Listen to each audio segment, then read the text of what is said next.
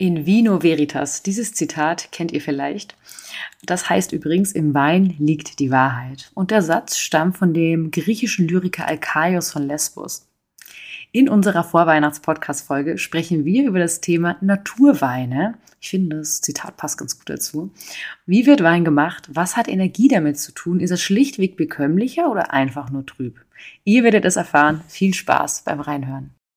Jeder, der uns kennt, der weiß, wir lieben Wein und wir haben unser Herz schon in Österreich verloren. Das liegt natürlich auch ein bisschen am Kochcampus. Jetzt sitze ich zum zweiten Mal hier in der Roten Wand und darf über das wunderschöne Thema Naturweine sprechen. Natürlich haben wir Experten dabei, aber jetzt ganz kurz nochmal. Ich bin hier gerade zu einem Event, der nennt sich, besser gesagt Eventreihe, Alberg Weinberg und das sind 34 Wein- und Kulinarikveranstaltungen hier in Lechzürs, das Weltgourmet-Dorf. Das hat mich schon total überzeugt. Ich muss sagen, es ist wirklich unfassbar, was für eine Gourmetdichte hier herrscht. Ähm, wer es nicht oder wer es noch nicht erlebt hat, der sollte das unbedingt mal nachholen. Und ja, jetzt kommen wir direkt zu unserem Thema. Naturwein ähm, ist ein Trendthema, muss ich sagen. Habe ich schon ja, als trendiges Orange Wine Berlin Thema erlebt. Und äh, umso mehr freue ich mich darauf, jetzt das so ein bisschen from the scratch mal erklärt zu bekommen, weil ich habe mich extra nicht so eingelesen. Genau. Und zwar äh, gegenüber von mir sitzen jetzt, und das ist hoffentlich für euch nicht allzu anstrengend, sich jetzt dazu verstehen, wem die Stimmen gehören. Das sind nämlich drei Experten. Ja, das erste Mal in unserem Podcast haben wir drei Experten. Ne? Ähm, wie cool ist das denn? So, und zwar äh, Moritz ich gebe jetzt mal das Wort an dich. Ähm, du machst Weinskandal, das habe ich schon ein kleines bisschen gegoogelt. Äh, Weindealer deines Vertrauens habe ich gelesen, finde ich sehr cool. Und ja, stell dich doch gerne mal vor. Hallo, ich bin der Moritz Herzog, komme aus Wien, habe einen äh, Weinhandel, der spezialisiert ist auf Naturwein. Seit etwa 20 Jahren, ich mache das also schon relativ lange und äh, bevor es vielleicht Mainstream geworden ist, und mit mir sitzen zwei der wichtigsten österreichischen Winzer, die das ungefähr ähm, seit der gleichen Zeit machen. Eduard, vielleicht, dass du ein Wort über dich sagst, über euer Weingut. Ja, hallo, danke für die Einladung. Eduard Tscheppe, mit meiner Frau Stefanie gemeinsam haben wir ein Weingut am Neustlersee auf dem Westufer in Ockau, das Gut Ockau. Und wir haben ein altes Weingut übernommen, aus dem Röschenschlaf geweckt und arbeiten seit 2007, erster Jahrgang, biodynamisch und ganz naturbelassen mit unseren Weinen. Biodynamisch, äh, was, was kann man sich jetzt dadurch vorstellen? Ja, ich habe das ja auch schon erlebt beim Kochcampus, quasi dieses Respekt Biodünn, das sagt mir als Siegel natürlich was, aber was heißt es jetzt, wenn ein Weingut sagt, wir machen das jetzt biodynamisch oder nur Bio? Ist es mehr oder was ist das? Ja, mehr Biodynamisch ist enger als biologisch, das heißt, wir respektieren Rhythmen in der Natur, die seit jeher akzeptiert worden sind und ein bisschen in der modernen Landwirtschaft verloren gegangen sind. Das heißt, dieses dynamische Element, die Energien, die Schwingungen, die herum um uns sind, Mondphasen, Planetenkonstellationen, die spielen rein in die Bearbeitung. Und damit respektieren wir eben uralte, natürliche Rhythmen, die den Pflanzen gut tun, dem Boden gut tun, dem Produkt am Ende gut tun und damit uns gut tun. Jetzt würde mich aber ganz kurz interessieren, ähm, ist es ein Siegel oder sagt ihr, diese Regeln setzen wir uns selber? Also wir sagen, jetzt so passt der Mond und da ernte ich jetzt. Also jetzt so wirklich als Laie betrachtet. Ähm, man sagt ja immer, hier gibt es das Demeter-Siegel, hier gibt es das äh, Bio-Siegel, äh, Biodünn. Kann ich mir das Siegel holen oder also stelle ich jetzt halt einfach nur heraus, hier passt es für meine Natur? Also ich sage jetzt mal, charakteristisch. Ja, es ist niemand verpflichtet, sich zertifizieren zu lassen, aber wir sind von Anfang an zum Beispiel Demeter zertifiziert. Das ist seit den frühen 20, Ende der 20er Jahre eigentlich die biodynamische Vereinigung, die ja da viel vorangetrieben hat in den, in den frühen Tagen. Mittlerweile gibt es andere Zertifizierungen, eben Respekt, Biodym und so weiter. Aber natürlich muss man sich als, als Bauer nicht zertifizieren lassen. Wir waren von Anfang an der Meinung, es hilft, weil der Konsument eine gewisse Sicherheit und ein Vertrauen kriegt. Aber theoretisch kann man natürlich machen, was man will. Verstehe. Jetzt stellen wir den dritten Experten in der Runde vor. Auf den habt ihr schon gewartet. Habt ihr schon gedacht, jetzt habe ich zwei Stimmen gehört. Besser gesagt drei, meine natürlich. ähm, jetzt kommt äh, Person Nummer vier, Experte Nummer vier. Und äh, ja, bitte. Ja, hallo. Ich bin Klaus Preisinger. Auch aus dem Burgenland, wie der Eduard, äh, von der anderen Seeseite, vom Nordwe äh, Nordostufer. Ähm, habe ein Weingut seit ähm, 20 Jahren mittlerweile seit äh, 15 Jahren auch biodynamische Landwirtschaft. Ähm, habe jetzt auch keinen äh, familiären Background, also habe das auch einfach begonnen und äh, mir dann Weingarten gepachtet, ausgepflanzt. Und ja, eine sehr spannende Historie. Also wir haben eigentlich alle äh, konventionellen Wein gelernt, also zu trinken in der Schule, in, auf der Weinakademie, in unserer Ausbildung. Und dann hat sich das eigentlich über das Trinken, über das Reisen eigentlich entwickelt, hey, da gibt es eigentlich mehr. Da, da gibt es was anderes, da gibt es was, das ist purer, das ist echter, was ist das? Und äh, da waren wir, glaube ich, alle zur selben Zeit sehr neugierig oder waren zu der Zeit auch gemeinsam unterwegs, um das zu erforschen und zu erkunden. Und ja, eine sehr spannende Reise, auf der wir eigentlich immer noch sind. Und ja, ein total spannendes Thema, weil Wein per se als Naturprodukt eigentlich gilt. Also die Industrie versucht ja mit einer sehr romantischen Vorstellung äh, das Thema Wein zu verkaufen. Also äh, Handlese, äh, naturbelassen, naturbelassen Zusätze. Genau, dynamisch. Ähm, Was ja auch irgendwie im, in der Natur des Menschen liegt, Natürlich. weil er ja natürlich gute Stunden damit erlebt. Ja, da Ja. Ist, ich glaube, das spricht äh, jeder aus seiner eigenen Erfahrung. Das hat natürlich auch ein kulinarisches Erlebnis, natürlich sehr emotional. Dementsprechend ist natürlich auch das Marketing emotional. Und äh, Natur, genau, naturbelassen hast du gesagt. Jetzt müssen wir erstmal anfangen, was ist denn Naturwein? Jeder kennt Wein, Rotwein, Weißwein. Wir fangen wirklich from the scratch an. Warum? Was ist jetzt Naturwein? Das hört sich jetzt irgendwie so gesund an. Ähm, Naturwein ist wie Wein, also viele Gegner sagen ja eben, was ist Natur an dem Wein und an dem anderen? Keine Genau. Natur. Es ist wie immer eine Definition, die ihre äh, Macken hat, aber es ist ein bewusster Ausdruck, dass es um eine andere Art des Weinmachens geht. Der Klaus hat schon gesagt, es geht um eine Unverfälschtheit. Es geht um die Idee, ohne der Mensch führt immer äh, die Weinwerdung, aber er soll weniger eingreifen und versucht den Wein nicht zu dem zu machen, was er will, sondern begleitet den Wein in seiner Werdung.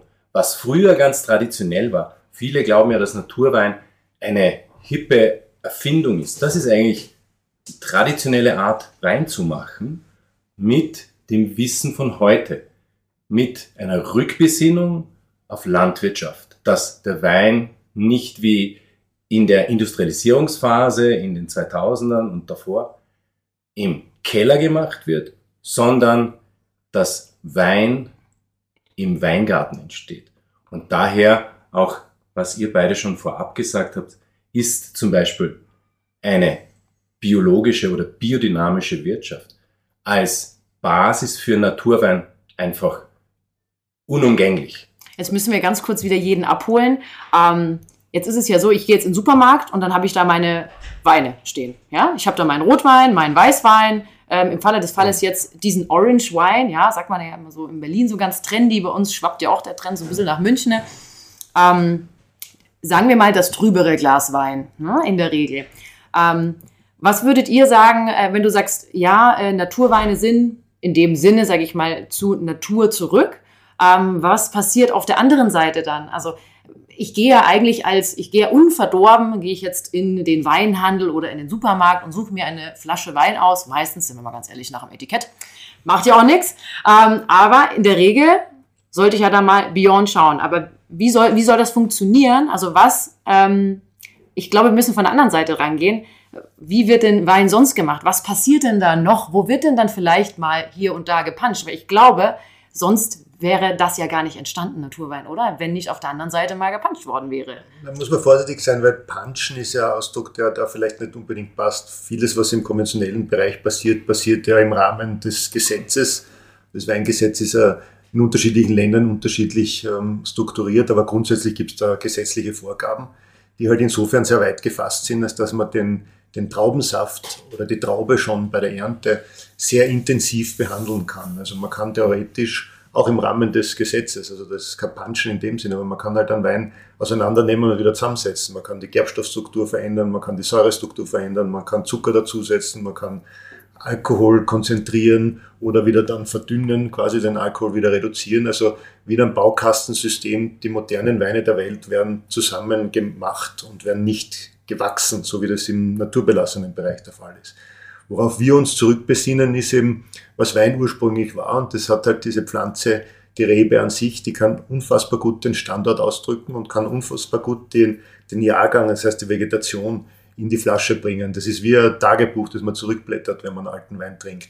Und je weniger man da Einfluss nimmt in der Weinwerdung, desto purer ist dann dieser Ausdruck auch im Glas. Das heißt aber, man muss eben, wie der Moritz auch gesagt hat, wesentlich mehr Augenmerk im Weingarten legen, weil wir brauchen eine harmonisch reife, balancierte Traube. Wir können diese Kompromisse, die im Weingarten oft passieren, nicht mehr ausbessern, weil wir eben nicht eingreifen.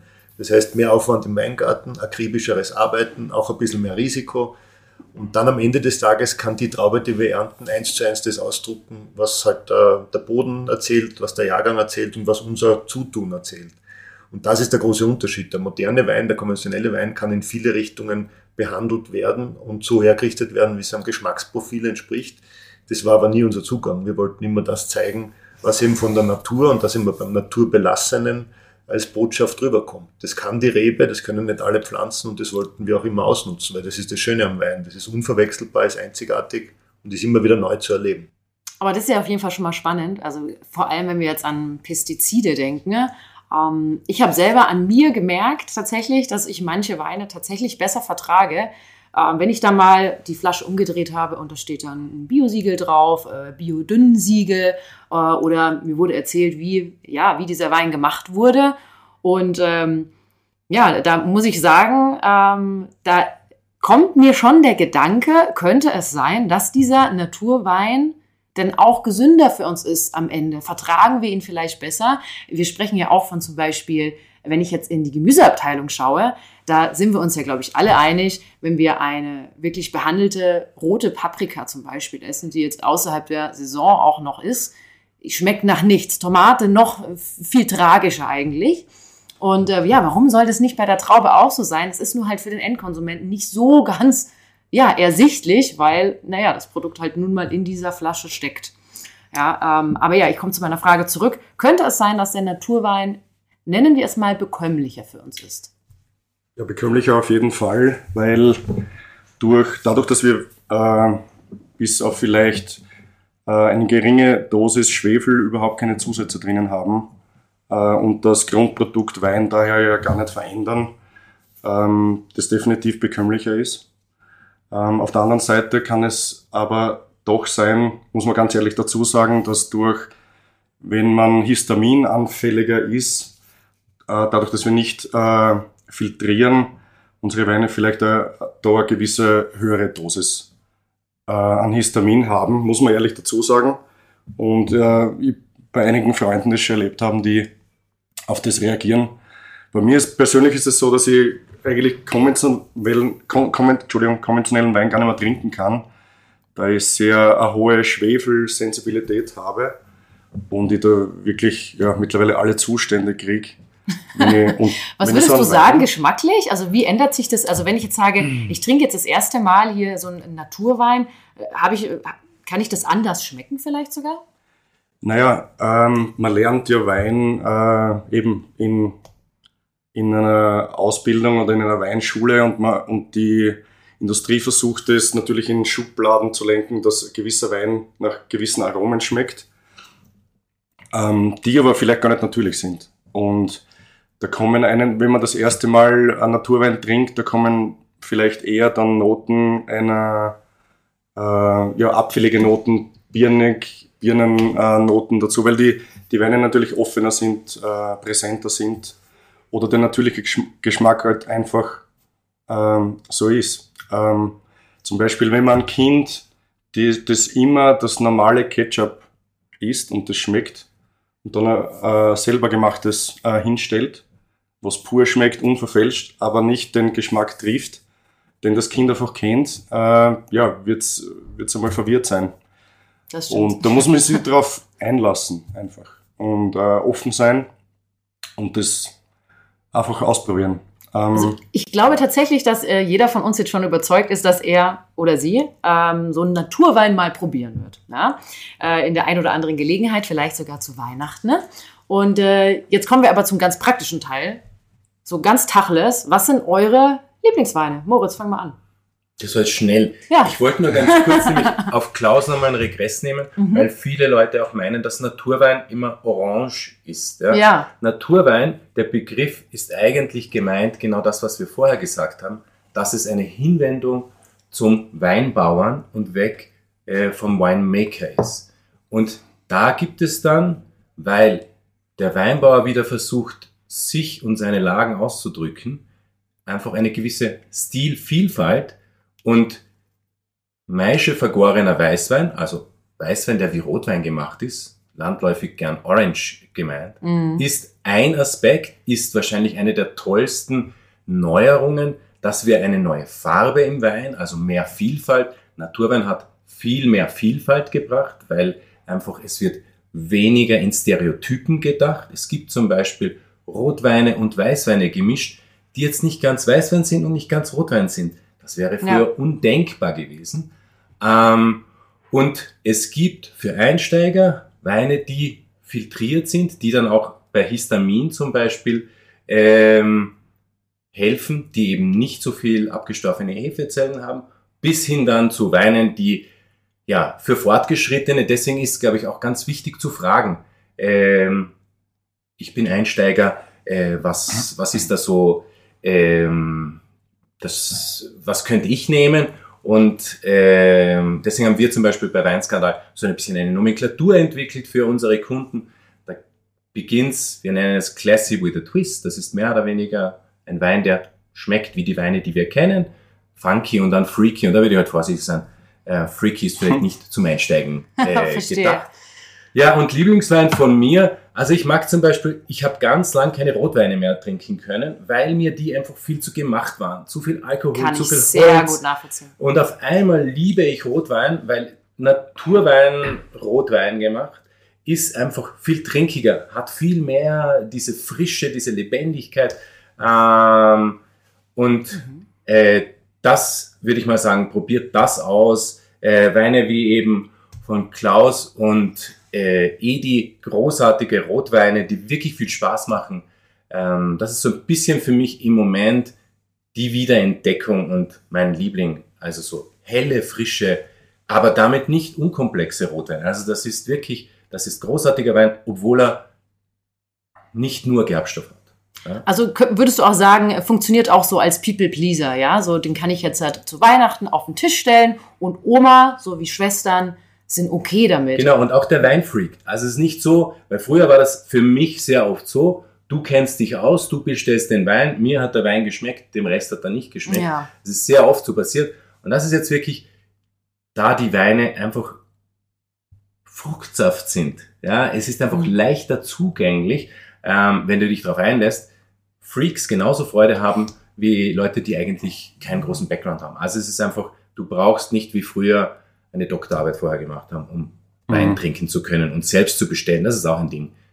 Bestellt Wein wieder selbst. Ja. ja. das ist sowieso spannend. Jetzt hast du komplett mein Schubladendenken auseinandergenommen, weil ich dachte, jetzt kommt, also mein, in meinem Kopf Naturwein, der Orange Wine, wie ich es ja auch schon zur Einleitung gesagt hatte, äh, dieses trübe, orangefarbene Glas Wein. Ja, das ist so total Klischee und jetzt kommst du mit dem Rot, ne? Finde ich total spannend. Also hört auf mit diesem Schubladendenken. Ihr merkt schon, es bringt euch nichts. Taucht ein in die Weinwelt, äh, macht mehr Spaß. Und äh, ja, was ist euer Lieblings, Lieblingsnaturwein? Und jetzt sagt nicht euer, komm. ist zu einfach. Ja, ja, einfach. Und also meine Frau und ich, wir trinken zu Hause gar nicht unsere eigenen Weine.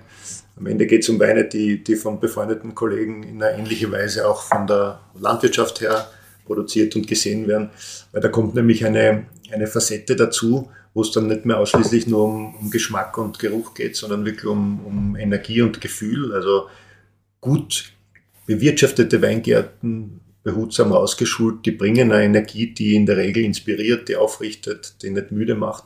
Und das hat wieder mit dem zu tun, was wir vorher angesprochen haben, die Gesundheit. Warum ist es gesund? Warum, warum bekömmlicher? Ist, weil wir im besten Fall ja das Mikrobiom von unserer Landwirtschaft draußen, von den Weingärten uns über den Saft in den Wein holen. Das heißt, wir sprechen von einem naturbelassenen Wein, aber wir müssen auch von einem lebendigen Wein sprechen in der Ausprägung. Das heißt, wir, wir führen uns Leben zu, wie man ein lebendiges Obst, ein lebendiges Gemüse isst, wenn das äh, behutsam von der Landwirtschaft her herausgebracht ist.